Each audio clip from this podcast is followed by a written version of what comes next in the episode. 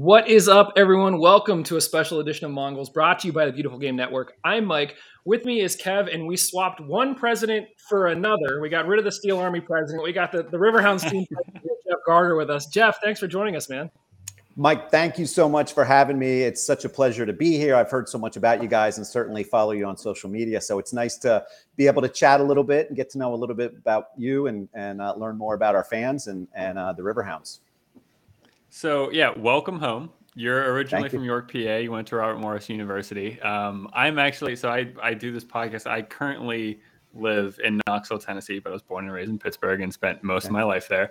Um, so when you realized you were coming back to Pittsburgh, uh, what's the what's the first thing that you wanted to do, eat, see?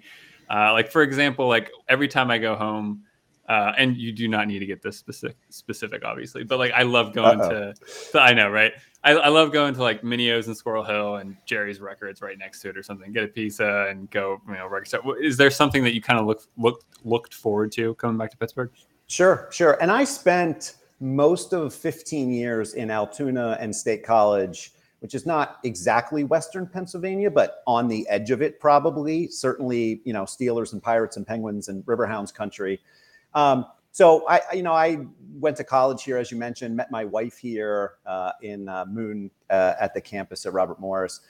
It certainly has changed a lot in the 20 plus years since since we graduated. I was excited to come back to see the changes. As I mentioned in Altoona, we would come back occasionally on weekends. So I, you know, it's not like I have have been gone completely for years. So, but I, I think the the growth of Pittsburgh and how the city has changed and matured and and and you know the fan base has changed a little bit. I think that's been fascinating and it's been really exciting to show my kids in particularly. I mean, there's things that I'm excited about, but which I'll I'll share. But I think like being able to explain what Primanti Brothers is to my daughter and say, and this probably isn't good for a 14 year old, but I'm like, I'm going to take you there at 2 a.m. just so you can see what's happening at Primanti Brothers at 2 a.m and not one of the other locations, one of the original ones. So uh, I think there's things like Primanti's. It was great to to be on campus at Robert Morris recently and show my kids. You know, I I was in that dorm as a freshman, and you know, walked down this street and played football in that stadium and those kind of things. So I think it's been really exciting to share part of my past and my wife's past, and we met here and you know fell in love. I know that sounds cheesy, but fell in love here. And I think to be able to share that with our family and our kids and some of those areas and spots and places that have meant so much to us um, has been really exciting and uh, a big part of coming back here. It feels like we've come full circle, where my career over 20 years has taken me all over the country and had all kinds of great experiences in different sports and different roles. And it feels like this is home. Uh, and we're back, and I can't wait to finish raising my kids here and have them. My daughter's going into high school, my son's going into you know middle school, sixth grade, and so it's a perfect time for us to really settle down, be here for a long time, and really enjoy raising a family in Pittsburgh, which is what Pittsburgh is so well known for. It's such a great place to, to do with family. So it's exciting to be here and to share all of that with our kids and ultimately to share the Riverhounds with our kids and all the advancements that that have happened there to see the stadium growth and the brand growth since we left in 2000 when the Riverhounds were just starting um, and to see Montour Junction coming online. I think those are things that are, are really exciting as we start to look forward, not just back. Yeah, before we get to that too, I mean, yeah, to touch upon, you mentioned um, where your career has taken you. Um, so, uh, from looking at Orange County for a second, what's what's some of the biggest things that you've learned in your three years at, or- at Orange County? Geez, I learned a whole lot more about the game of soccer and the role of the USL in the landscape of US soccer you know, coming into it, I did not have much of a background in soccer. I was exposed to a little bit of it at Penn State. We won a, won a women's national championship while I was there. Um, but that was really my only exposure. And so being at Orange County, where we had a similar size stadium, um, we had a, a team that, just like Pittsburgh, has been successful on the field, was always in the hunt for the playoffs. Um, and to win a championship there, I think I learned certainly what it takes to win at this level and with Oliver Wiese, our general manager in Orange County, really learned the importance of development and the role of, of the USL Championship and even League One and League Two as an alternate to MLS and MLS Academy, and where the, the I think the USL and the future of US soccer lies. And I couldn't break down a game for you strategically but I think learning as much as I did at Orange County about the development and some of the players that we've sent on to Europe and Mexico and and you know uh, other places in global soccer, I think I'm really bullish and excited. And I would have never thought I'd end up in the game of U.S. soccer, but I'm really excited what the next few years of the USL looks like. Uh, and I'm officially an MLS hater. So I'll say it publicly. Speaking a little bit, I mean, you mentioned you know similar size stadiums, you know, the focus on youth development. Um, thinking a little bit about maybe the kind of cultural similarities and or differences between you know what it might take to be successful in Southern California versus what it might take to be successful in, in Pittsburgh. What do you sure. what do you think about that? I think it depends what you prioritize. Um, you know, the, the majority of my role and my priority in Orange County was getting people in the stadium, was trying to find ways to use the stadium and create revenue to help support development. Um, Oliver's priority was to develop uh, professional soccer players that could go on through the pathway and play at the highest levels uh, and create transfer fees and, and revenue streams that way. So while every market is unique and different, and certainly Pittsburgh and Orange County, California are about as different as you could possibly be.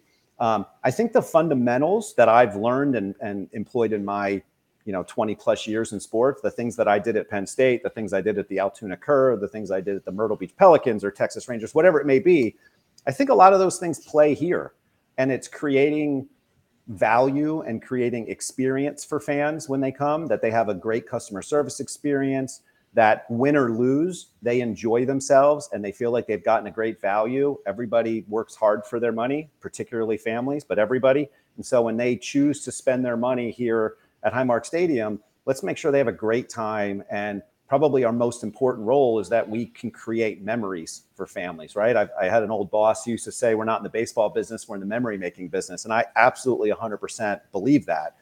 Those moments throughout a game, when you can see kids and parents together, maybe it's on the field after the game or it's in the stands, or maybe it's getting kids out on the field pregame with the uh, uh, the team tunnel. Those kind of moments are the things that is why we do what we do. And I think those hold true regardless of what market you're in. Now, the nuance of maybe how you market those things and how you present those things, I think that changes a little bit. Um, but I'm really excited to be in Pittsburgh, a city that's known for its sports fans and known for its loyalty. And so I think to be able to play to that and make sure that we are uh, a brand that Pittsburgh can be proud of that we do right by our fans and that we provide a great experience and that when our players go out on the field they do everything they can to win the game. I think that's that's our duty and i think why we're here and you know part of i think what we carry as we go forward as a priority for our fans and, and i think what makes the future so bright. And mike I, have a quick comment before i pass it over to you for for more questions. Yeah i mean like from in in response to the memory making business yeah i mean I unfortunately can't make it to games as often as I would like, but I constantly watch and uh, you know seeing seeing the quote unquote you know like product of Highmark Stadium, you know, on TV, especially on like nice nights in Pittsburgh with the mm-hmm. backdrop and the fans in the stadium, people having fun. It's it's it's it seems like it's a pretty good base to start from from the memory making business. it's a high mark, I think, already kind of produces some some nice memories. But yeah, go ahead, Mike. Yeah. And and we've had we've had such a rich history here, and not all of the USL teams and not even the MLS teams can really say that, right? We've been around since 1999 in some form or another there's a lot of history to be proud of. Um, and that's something that I think that we should actually do a better job sort of uh, memorializing around the stadium and in our experience and be, be very proud of that history because not all teams have it. So I think you'll see more of that as we go forward and sort of some of those moments that everybody remembers, certain games, certain goals. Let's make sure that, w- that we can feel that around the stadium and as we create new ones. Yeah, I mean, with all of this emphasis on community, we did put out a poll the other day where we asked, you know, basically there was a lot of great videos. We've all seen them of the players on the field. We've been there, the players on the field interacting with the fans. And so just we threw out a hypothetical on Twitter. Um, you know, for those of you who aren't following us, go follow at Mongols on Twitter. We do a new poll every single day. But we basically said, look, if you gave up that close relationship with the community, so there's no more going on the field, there's no more high fiving players, there's none of that. But in return, we would get back to back titles. Would you take it? And 46% of the people who voted said no, the community means more. So, Jeff, your thoughts on sort of that? I was a bit, I was, I thought that more people would take the titles. I personally voted for the community, but I just assume more people would take the titles. What's your reaction to that? Well, well, now you've upped the ante by offering back-to-back titles. So that's pretty, that's pretty impressive. I don't know. You might want to redo that and see how it comes back. You know, I, I think that probably goes to the makeup of our fan base. And I think we probably have a percentage of fans, and I have no idea yet what that number is, that are absolutely 100% here for football and to watch the match and to be, you know, dead set on whatever's happening on the field and that live and die with the results.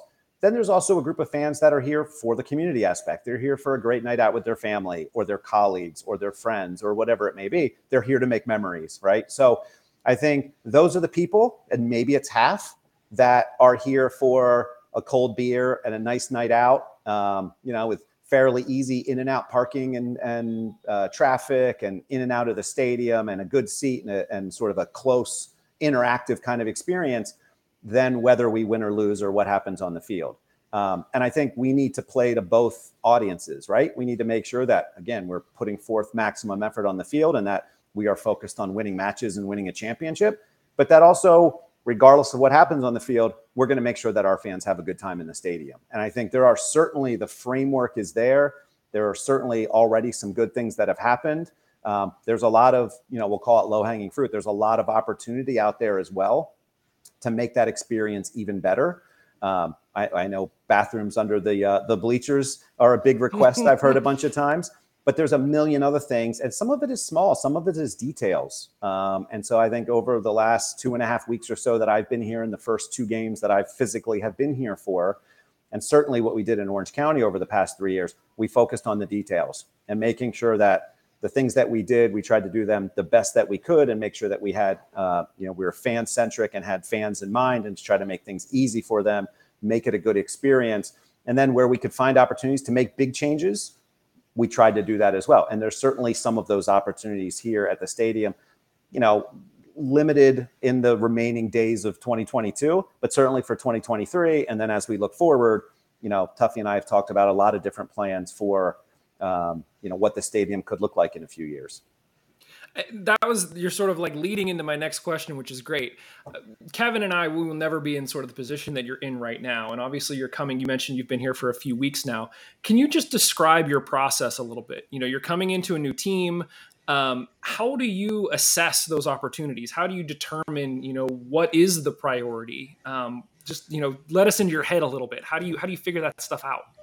I mean i I think it's pretty straightforward, and it's what most pe- I hope what most people would do. It's a lot of listening, right? I can come in here with 20 years of experience and make a, a bunch of assumptions, and some of them might be right.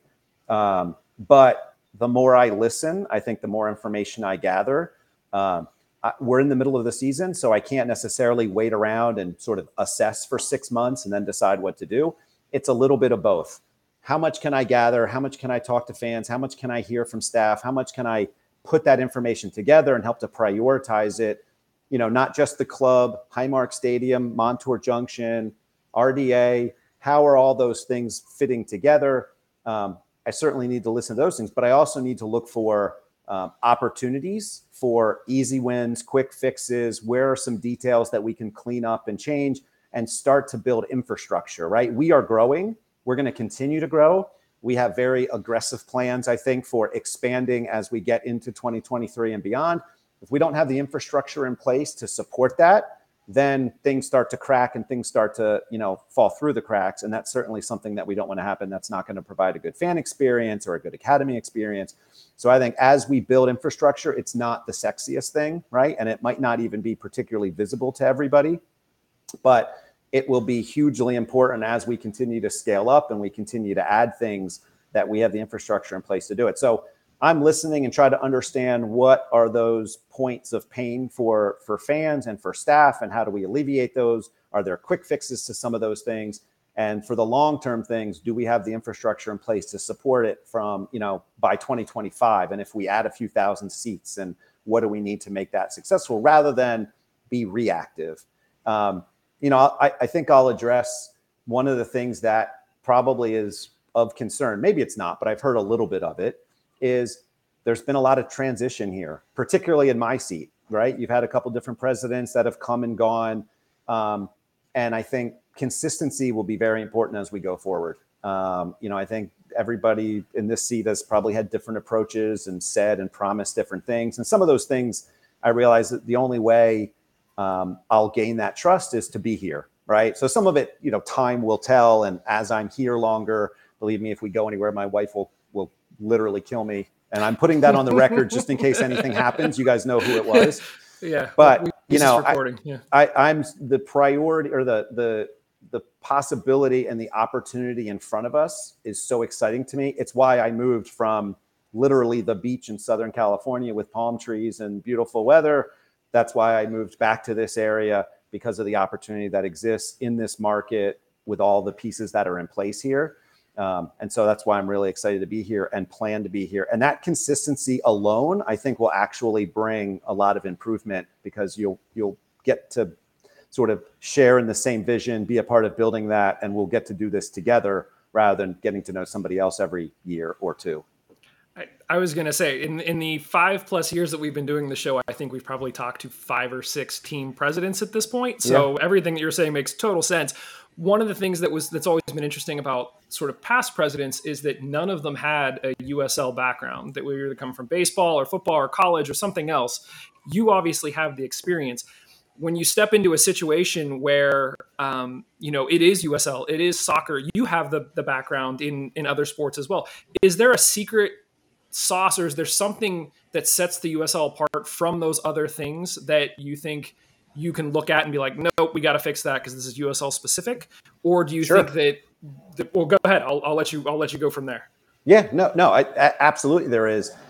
Um, you know, the style of play and the continuity of play is a part of it, right? Baseball, you you play an inning, you stop for a 90 seconds, you play another inning, you stop, it's slow. There's a lot of opportunities to do fan prompts and you know promotions and different things. That doesn't exist in soccer, right? You are going, going, going. And anything you're trying to do during play, you know, you border on taking attention away from the game, right? And so there's clubs out there like Las Vegas, for instance, that blur that line quite a bit.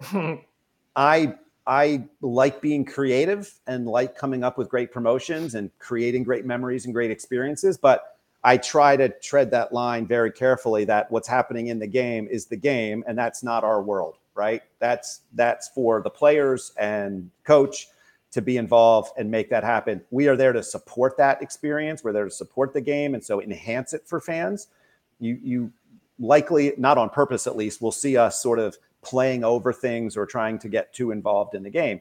Um, so we have a couple opportunities pregame, halftime, and postgame where we can really shine from a fan experience standpoint. And so that's different than other sports, right? It's a very short window. The whole experience is maybe three hours, right? You get two hours of a game. Maybe you come a little bit early. If you're here for the tailgate, maybe you have four hours, but it's a condensed experience. And so we don't have a lot of time to get you in, make sure you have a great time and get you home safely. And so I think that approach is a little bit different in how we in how we do that. And then I think the biggest difference is we are not in control of the atmosphere as much as we would like to be. Our fans are control of the atmosphere, right? Steel Army is in charge of the atmosphere. Our supporters groups, unlike any other sport, you know, got the NBA, you play music all through the game and you can sort of fake it and, you know, add sound and do those things we really can't do much of that. So we can enhance the game, but if our fans aren't into the game, you know, it's it's a little quiet, right? And it's hard to sort of build that up. So I think we have to make sure that we provide opportunities for our fans to get into the game, to make it easy for them, uh, and to make sure that they bring the atmosphere. And we rely on them. We can't we can't fake it. We can't control it. It's up to our fans to make sure that the atmosphere and and that we're providing sort of home field advantage for the players. Um, so we have some responsibility in trying to make that easy for fans, and then certainly the fans have the responsibility of bringing the noise, right? Yeah. So no mattresses on the sidelines or llamas at halftime. Good. Glad to hear it. Perfect. Well, see, halftime, I'm okay with halftime. It's between the lines while the clock is running. I draw the line, but so don't no, rule no out llamas. anything at halftime. Yeah, okay. Fair enough. You mentioned Vegas. You know, obviously being involved with the USL, you've interacted with other presidents. Are there other teams as, as we try to get a sense of sort of what to expect? And obviously, I'm I'm fully on board for sort of sitting back. You've sort of said everything right up to this point in my mind. But are there other teams that you sort of look to and you say like they're doing a great job, or you sort of draw some ideas from inspiration, or is it more every market is different and you're just going to try to come in and do something completely unique? I mean, markets are different from a marketing standpoint, but like I said before, I think from a experience standpoint and sort of what professional sports teams should deliver to their fans, I think that's pretty standard. Um, I think stadiums are very different in the USL, and so, you know, I don't want to admit this publicly, but you go to the stadium in Louisville, they've got a fantastic setup, a fantastic stadium. They do a really good job. They do a good job in the community you know, I'm separating it from what happens on the field, and I hope they lose every game. But I, I, from a from a professional standpoint and from a franchise standpoint, they're setting a pretty high standard. I think Louisville is a team to keep an eye on and to I don't want to say emulate, but certainly to compete with when it comes to you know the business side and when it comes to fan experience. You know, I lean a little bit to the west because that's where I've been the past few years. So teams like Oakland, who's who's joined the league a few years ago, does a great job in marketing. Now they've bounced around stadiums, and you know the fan experience is a little bit different. But some of the other things they've done have been great. San Diego has done a great job getting off the ground the past few years. Um, New Mexico does a great job. Um, so I think those are some of the teams that I look at. Um, I can probably pull something from every team, though. Uh, you know, I think it's it's across the board that every team does certain things well and maybe some other things not so well. So I think if we can find opportunities to pick off all the good stuff, then I have no problem stealing things and taking good ideas and making them our own and delivering them for our fans. And so that's you you, you know don't don't uh, hold it against me if I blatantly rip off other teams. I will admittedly do that. Yeah, if it works, it works. No, I mean exactly. I, from from the Louisville thing too. I mean that's something that I've kind of mentioned before, going back years. At least on the field, I have less concern and insight on off the field club dynamics, but we've always said like we know once we consistently finish above Louisville, we've you know done a pretty pretty damn mm-hmm. good job in the, in the East Conference. Going over, you've you've mentioned uh, the Montour complex now a couple times. You mentioned some infrastructure stuff. I mean, you, you you mentioned infrastructure not being sexy. Well, this demographic loves infrastructure talk. So, uh, I'm sorry. so, uh, have you been uh, to the Montour complex yet? And do you have a sense of how that compares to what other teams offer in the USL? Yeah, of course. I you know I came out when I visited a few months ago, um, was blown away. I mean, I had an expectation and some seen some pictures, but to actually you know stand inside and to look at the uh, progress that's been made, uh, and then to be in there, we had a, a tournament there last weekend, and so I was up there Friday night, and it's continuing to come along, and we're you know probably getting into October. I know the timeline has shifted a few times and moved, but what construction project doesn't have that? Um, it, it's really exciting to see that open. I think it's very competitive with any other training ground in, in the USL. I think it opens the door from a academy standpoint uh, to set ourselves even further apart uh, as sort of the professional and elite academy option in, in Pittsburgh and in Western Pennsylvania, which hopefully continues to draw great players and we can look to develop them into our pathway and, and eventually to our first team. I think it provides great assets for our first team from a training standpoint and from a facility uh, standpoint. It helps it. I think it helps us attract great players uh, as we go out and recruit and try to bring people in. Um, for the kids and the community that will be using it, whether it's flag football or lacrosse or soccer, I think it's a great community asset. Uh, you know, we're my daughter and actually my wife is teaching at Olsh, which is right up the hill, and so I drive by almost every day um, and to see the amount of usage that's already happening and all the kids that are on that field, I think that's only going to continue to grow. I think using it as a uh, introduction to multicultural marketing, particularly the Hispanic market in Coraopolis, but in other parts of Pittsburgh too, to be able to use the game of soccer to bring these communities together. I think we've already seen some of that with some adult leagues that play there on Sunday. So sky's the limit. Not only though does does Montour add all those benefits, it actually moves some of our training activities from Highmark out to Montour, and it allows us to use Highmark in a different way. So I think you'll see more events and more diverse events at the stadium that we may not be able to do necessarily right now because of availability because we're training here. Uh, and that that has taken priority, rightfully so. So I think there's you know the effect sort of ripples through the whole organization, and it's really exciting to think about like, great, now we have more space at Highmark Stadium. What are we going to do? What can we bring in? Beer fests and wing fests and music and concerts and there's all the basic stuff, but geez, flea markets and swap meets and movies on the pitch and you know coming out to watch fireworks shows and bringing a blanket and being able to sit on the field or you know all, all kinds of great ideas of how to use the stadium and some of that's been done some of it hasn't i think you'll continue to see some of that uh, pop up as we go forward in, this year and then definitely into 2023 as we go forward snowball fights awesome. Yeah, that's a thing, guess, right? You could do that. Yeah. Cards for a giant snowball fight, especially hey, in yeah. Pittsburgh after uh, being in Orange County, right? Yeah. So, yeah. um, I get a, a, quick small question too. Um, I guess like because so far, at least for me, uh, like the the Montour complex is still a little bit kind of shrouded in, in mystery. Like on a basic level, is there like Riverhound like signage that like people see as they come in and and kind of get that exposure? I feel like you have been peeking at my notes. Um, I swear. yeah, I think that's that's some of the unfinished and some of the you know easy fixes that I was talking about. I think there's some opportunities there where no, if you go out there right now, you don't see a lot of river hounds. A little bit, you know, there's but not enough, not nearly enough. And I think it's easy to say, hey, as we finish and you know, sort of the uh, the look and feel, the bells and whistles are some of the things that go in at the end, uh, and the aesthetic stuff I think there's some easy stuff we could do right now to make sure that that Montour Junction is associated with the Riverhounds and with the Academy, and that people understand that this all connects and goes together, and that there's a pathway here, um, and that it's a contribution to the community as well. That the Riverhounds are connected to the community, so it's a great marketing opportunity that, quite honestly, we're not taking advantage of as of this past weekend uh, at the tournament, but that has already been a conversation since I was there Friday night that let's look at some opportunities to get basic stuff there like signage. Let's get ammo out there when we have a tournament. And you know some of those families are not from the pittsburgh area and they may not be in town to buy tickets or to come to an event later. Um, but it doesn't matter right? Like let's let them go back and say what a great time we had in pittsburgh and we met the mascot and we know who the riverhounds are and maybe we're watching from knoxville right? Or maybe we're involved in social media and it's just growing the brand.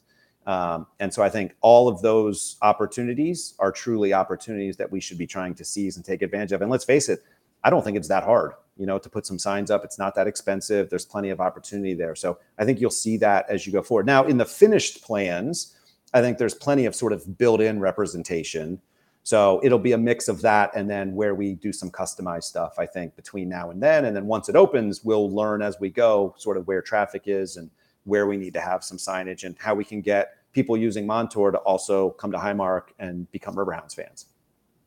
We've talked a little bit, or I mean, we've danced around the the notion of the academy and bringing players up and through, and so we'd be remiss to not bring up the fact that you were in Orange County when teenager Kobi Henry signed with Stade de Reims in the fir- in the French First Division. How does a deal like that happen? And you know should you you've sort of like said it but like um, i just want to you know confirm. Do you think the riverhounds academy's players should be excited that you're here because of that sort of deal that went down? Not making any promises obviously but like yeah yeah so i would i would probably define my role first of all just to not to make sure expectations are correct. So i'm you know th- that relationship and a lot of our transfers in orange county were exactly that were relationships with the european soccer, mar- soccer market and a lot of that came from our general manager, Oliver Wiese, who honestly is a genius, right? We we probably did not have the best team last year. We had the hottest team. Uh, and I think a lot of that was Oliver as the general manager putting that team together and the personalities he put together. We have we had you know Orange County. It's one of the lower payrolls in the league, but it's still been competitive and won a championship and has now developed. Uh, I think we had five players that had been transferred uh, in the last two years or so while I was there honestly, a lot of that credit goes to Oliver. Um, I think my experience being a part of it, though, I think helps to open the door. I won't provide the, the relationships that Oliver will, but that's okay because in Pittsburgh, our relationships are pretty strong. And I think we've got a great opportunity with the relationships that are already here. I think where my expertise may come in is how we bridge the gap for families and for elite soccer players in the area to stay in Pittsburgh, to play in the academy, and to understand what the opportunities are to play in the USL and eventually get to Europe or Mexico or maybe even the MLS, and how that may be a better path for them than going to an MLS academy or going to the MLS directly. Um, and so I think I certainly can bring the understanding the value of creating that pathway. And I think that's what I'll work with the academy on and work with our coaching staff on is to make sure where can we seize those opportunities so that our best players are staying here and best players in the region are coming here to play in our academy and ultimately to, to play for our first team and to go from there. So I would not take too much credit for Kobi Henry and, and how that went down, but being witness to it and being a part of it, uh, I think I certainly value that as part of an organization. And how can we help to do some of that here? Yeah. So at this point, we we have five regular season home games left. Uh, how much of what you're focused on is geared towards making changes for 2022 versus planning for improvements for 2023? Yeah, that's a tough question because you want things to happen quickly, right? And you want to be able to sort of snap your fingers and put all these changes into place. Um, I think it's a it's a probably a delicate balance uh, because I will say that I'm trying not to try to do so much without some of the infrastructure being in place that we sort of crash and burn and don't do things well. I, I think it's very important that I, I'm okay doing a little bit less if we do those things really well. Trying to do everything and not doing them very well I think is a mistake. So I think it's we have to very carefully choose what we have enough time for, what we have the right infrastructure for, what we have the right staffing for, so that we can do those things well and execute them well. I think those probably focus on the last four games. Um, you know, we've got some things in, in mind for the 31st. It's a Wednesday night. Uh, it's a challenging night to begin with. So we have to get pretty creative there. It'll be a, a very focused plan. But I think as we get into the last four games, we're trying to sort of ramp up the promotional schedule and what the value is. Uh, I've heard a rumor that on September 10th, dollar beers may be coming back. Oh, um, so there there are you know some some quick and easy fixes that I think we can do, and some of that will happen in 22 certainly. Um, and I'm very excited for what we can accomplish in in the off season. In later in September, we're actually going away for a few days as a staff and starting to work on what 2023 looks like, ideas, how do we get outside the box? How do we create some creative ideas, things that have not been done here before? Um, how do we get people talking about coming to a Riverhounds game and what to expect and how much fun it is, whether you're a soccer fan or not? And I think you'll see more of that as we go into the off season, as we announce some of those things, and then you know by the time we hit January, I think we'll be sort of fully out there with the schedule and a pretty robust idea of, of uh, what we're going to be offering for 23. So it's a mix and match. I think some of the heavier stuff will be in 23 as you'd expect, but we are still working very hard on what's left of 22 in the regular season. And then, you know, I'm counting on having home playoff games. So trying to make sure that we deliver on those games as well. Here's the, here's the hope. No yeah. Yeah, I'm um, planning for him. That's good. I mean, yeah. Uh, so we've commented a little bit already about how Highmark has been near or at capacity for a lot of games this season. We had um, uh, a question uh, from one of the uh, fans at halftime saying that, like, yeah, like Highmark seems more packed than normal like what do we think you know why why do we think that's the case?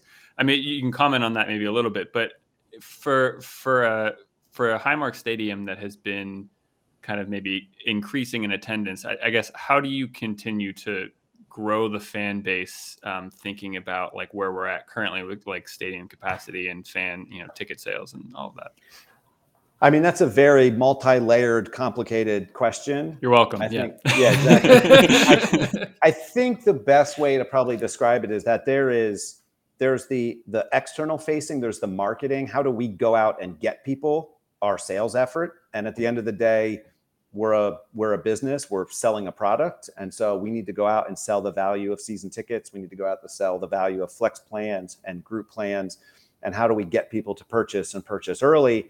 And why is that a good idea? So that's our outbound effort. And then there's the inbound, which is largely affected by marketing. So, what kind of marketing are we doing? We've actually already tweaked our marketing in the two weeks that I've been here, and we've seen some really good results. We've started to head much more digital. uh, and much more mobile friendly than maybe some of the things that we were doing earlier in the year, which is not to say anything we were doing earlier is right or wrong. I think what you do at the beginning of the year and how you market in a much more broad brand awareness kind of way makes sense. I think at this point in the year, uh, it's letting people know we have a game on this date and this is what's going on and here's how you buy a ticket and making it very easy for them. Um, and I think that's where we've really shifted as we've gone forward. There's a lot more to do on the marketing front, and we're working very hard on that for these last four or five games and certainly the playoffs.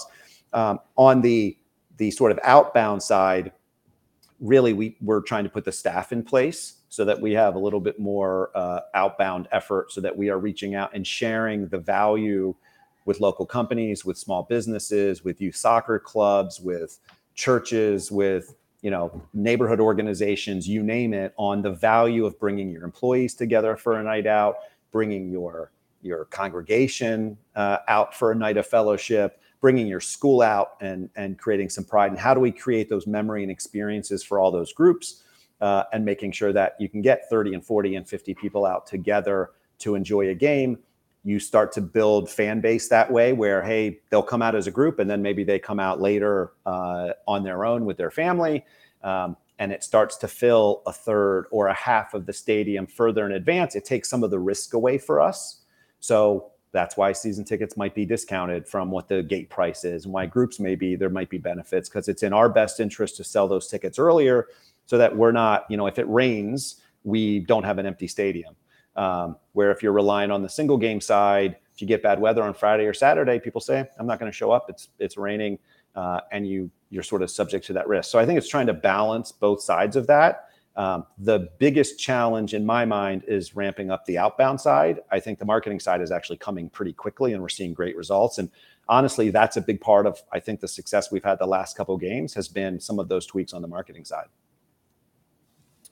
All interesting stuff. I'm just trying to like soak it all up. Um, we uh, we polled the the the fans once again um, about a week ago we were asking specifically about the same topic where it's like okay we're seeing more and more people at highmark we've theorized for years and i know we've had conversations with tuffy at one point where we said you know will is highmark ever going to expand? Is there a chance that it could happen?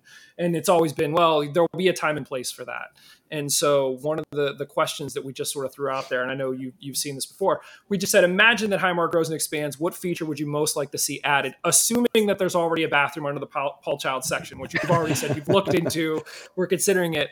And, uh, and 29% of people said a larger team store, 42% said a roof over the stands.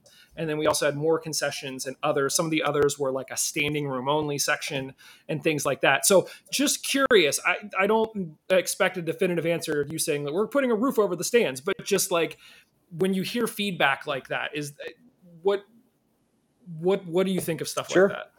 I will tell you that it's all great feedback and that three of those four, I didn't have a lot of other conversations today, but three of those four, I actually had legitimate conversations about all of those. Um, we talked about. Oh, wait, now hold up, hold up. Three of those four. So like right. now I'm like trying to guess which one you didn't discuss. We didn't um, talk about other. no, we talked. Uh, I actually met with our uh, our merchandise staff, and we talked about the size of the store and the layout of the store. Uh, it is a it is a tight squeeze. Um, you know, is there a major construction project around the corner to build out the store? Probably not. But are there more places where we could add merchandise and and make it easier and more accessible and how we sort of package it and price it and some different things. So we talked about that today. We had a conversation about um, what it would take to add a roof over the stands, not over the field, not a dome or anything, but you know, something over the grandstand uh, oh, uh, to create, you know, some shade and some cover. Um, not out of the question, not happening in the next month, but right, right. but a, a, legitimate conversation and something that was brought up today, and we had a real conversation about it.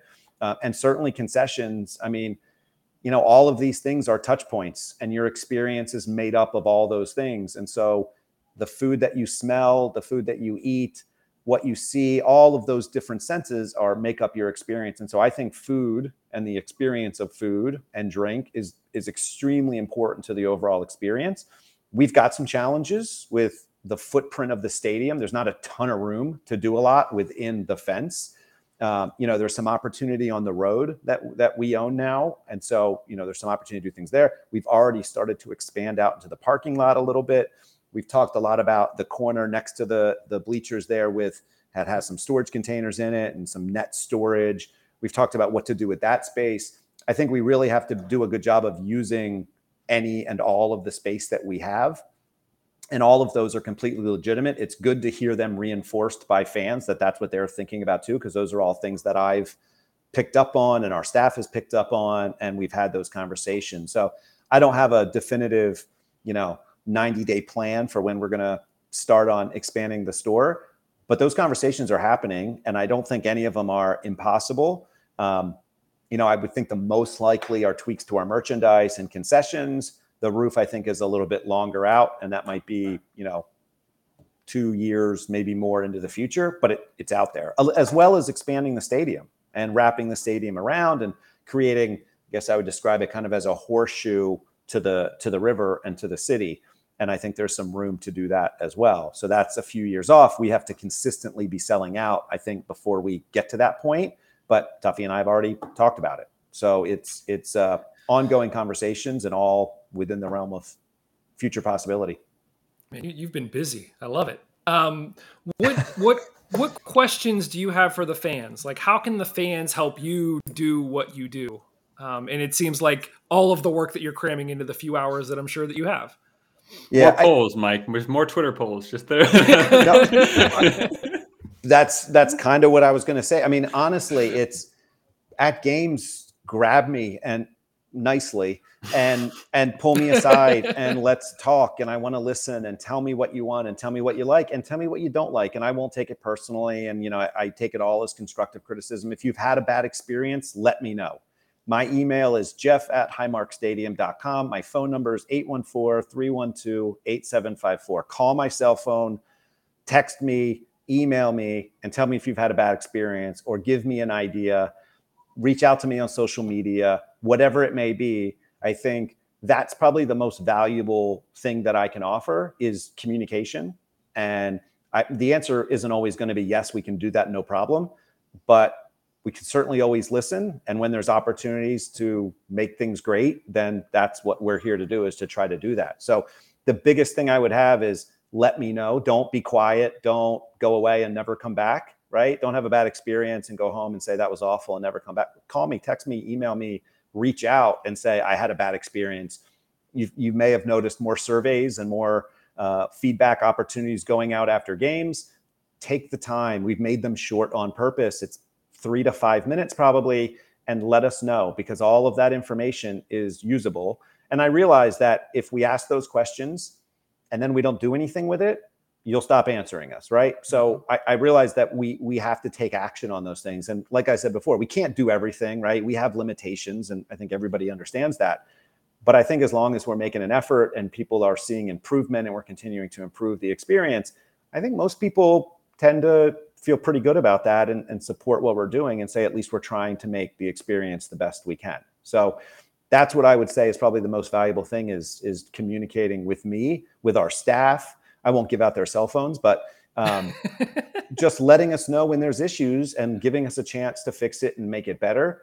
Um, and then when things are great you know pat you don't have to do it to me but pat our staff on the back or say hey great job. We had a great time tonight. Those things are are encouraging and helpful. Our staff puts in a ton of hours, a ton of work. We probably spend more time together than we do with our families. Uh, we may pro- we may actually spend more time with our fans than we do with some of our families, and so that means a lot when they get quality feedback. And so feel free to put that in a survey too. We point that out in meetings. We talk about it. We celebrate those things as well. So yeah, just keep keep talking to us all fantastic stuff. I absolutely love it. And we want to be respectful of your time. So I want to want to wrap up here with one last question. You spent three years at Orange County. Where would you like to see the hound? You know, based on your exposure you've had so far, where would you like to see the hounds in two to three years? You mentioned that consistency, all of that. If you could like wave a magic wand in three years, where would you where would you like to see things? Wow, that's why it's the last question. It'll take up the yep. rest of, of the time. I mean, I, you know, I've got so many thoughts at this point early on um, and still trying to figure out what's doable and, you know, sort of where our limitations are. Right now, in my mind, everything's doable. Um, on the field, I would love to see a championship. That's such a great experience, not only for our staff and for our, our players and our coaches, but for our fans. I mean, it means so much to all of us. It was great to be a part of that last year, and I can't wait to be a part of it here.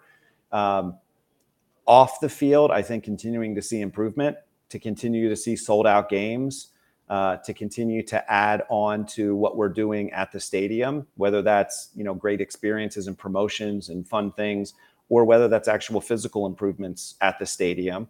I think getting Montour open and seeing tournaments and seeing the growth of the academy and hopefully being able to see some players that come through the academy playing for our first team, uh, I think that's a, a, great goal to have in front of us too. And ultimately to see the very best of those players going uh, on to the next step uh, after leaving the Riverhounds and playing at the highest levels of global soccer and, and ending up in Europe and saying, hey, that's a product of the Riverhounds Academy and of the Pittsburgh Riverhounds Soccer Club. So um, I think those are the top level things. Um, there's a million little things that I think as we continue to get better every single day, focus on the details. You know, I would love to get to the point where, um, you know, after each game, it's a list of all the great positive experiences we had. And right now, you know, we're still sort of writing down all the things we need to improve. And I'm, I'm sure that will continue because that's the type of sort of attitude we have is we can always get better, we can always improve. But I think we can get to a point where, you know, what a great night, packed house, great experience, team gets a win, people leave happy. Um, that's a place that I, I can't wait to get to. And, and I've, I've gotten to those points in a few different places um, but I can't wait to really sit down and enjoy that time here over the next seven, eight, nine, ten years that I'm here. Awesome. Awesome, awesome, awesome stuff. Jeff, as I mentioned, thank you so much for joining us. Um, you are active on social media. We've actually had a, couple, a couple people come to us and be like, you know, we have presidents on social media. This is so cool. um, tell everybody where they can find you on social media because they absolutely need to follow you. Generally, I'm most active on Twitter, Jeff Garner 23. So feel free to follow and and interact. Um, I'm also on Instagram. I will admittedly say I'm not quite as active on Instagram. I, I look more than I act probably on Instagram, but I'm trying to do better.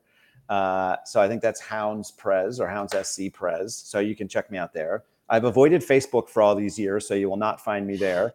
And uh, I'm not very active as a poster on TikTok, but I'm definitely on TikTok. That's like my favorite. so it's fantastic. Yeah. Um, but yeah, no, feel free. You know, stop me at the stadium. Reach out on social media. Um, and if you want to see more, uh, you know, sort of social engagement, then uh, you know, please let me know, and we'll come up with some creative ways to do that. So, and I appreciate you guys having me on today. In fact, I appreciate the fact that you you host the podcast and you do this. You spread the word of the Riverhounds uh, and certainly support all the things that we're trying to do. Um, and hopefully, our responsibility is to reciprocate that and continue to give you guys a good atmosphere and, and a good experience. So, thanks for having me on. I really appreciate it. No, absolutely. And I guess the first chance that some of these fans, well, I shouldn't say the first, but one of the first chances that some of these fans are going to get a chance to interact with you this Saturday, you're going to be at Mike's Sports Bar watching the game at 7 p.m., correct?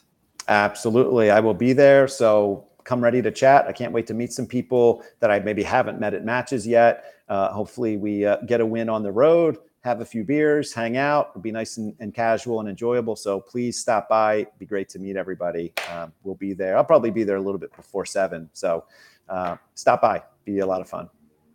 Awesome. Thank you so much, Jeff. Great. We really, really appreciate yeah, thanks, it. Jeff. And thank you, everybody, for listening. We will talk to you very, very soon.